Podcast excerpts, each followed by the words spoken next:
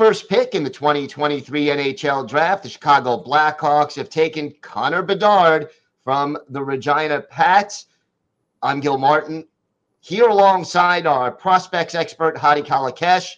We're joined now by Jack Bushman of Locked On Blackhawks to break down every angle of the selection. Jack, here's your generational talent. How are people feeling in Chicago at this moment? Yeah, it's an incredible feeling, a day we've been waiting uh, a couple of months for desperately. A lot of uh, stars on the calendar for Blackhawks fans around here. And it's incredible now that it's finally arrived. Uh, I know there were some Blackhawks fans out there worried that they were potentially going to screw this up, but it was uh, as big of a no brainer as it comes. And couldn't be more excited to, to have Connor Bedard and to check off that generational talent box that – is arguably the hardest box to check off when you're going through a full scale rebuild. Um, it's an amazing feeling. Chicago has been uh, waiting for uh, another star like this, and uh, I couldn't be more excited to see what he has in store for us moving forward. So, Hadi, what makes him a generational talent?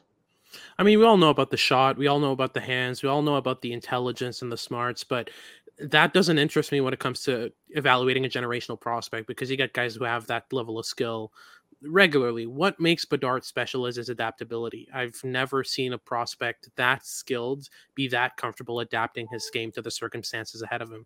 He's so comfortable working his game into into small details that really help the team in the specific circumstance. In the playoffs for Regina, you saw him become a different player. He went from a creator to a connector because he was getting triple teamed by opponents. He realized, you know, I can make a chance out of this. He started working off the puck in ways that drew players to him and freed up space for others. He started playing give and goes, quick passing plays, um, and then popping up unmarked in, in the offensive zone to take a shot off. So, you know, a lot of players with that level of skill don't need to do that. They just outplay everyone at the level that you do.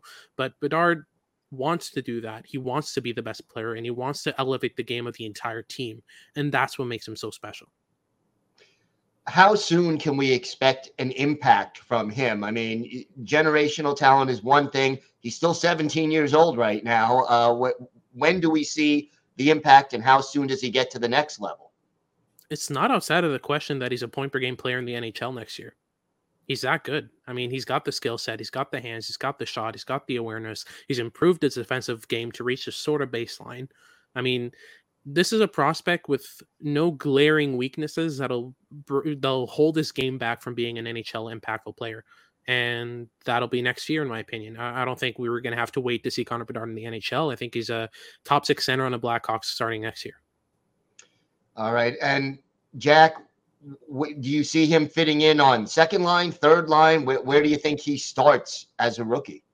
I would assume he's probably going to get an opportunity 100% in the top six. I don't see any reason why he won't be immediately put out there on the first line. I think it could be an intriguing uh, possibility to pair Lucas Reichel, who prior to Bedard has been the top prospect in the Blackhawks organization for the last couple of years. I think it'll probably be a good idea to uh, pair those two together and see what they have in store, maybe during training camp or early on in the season.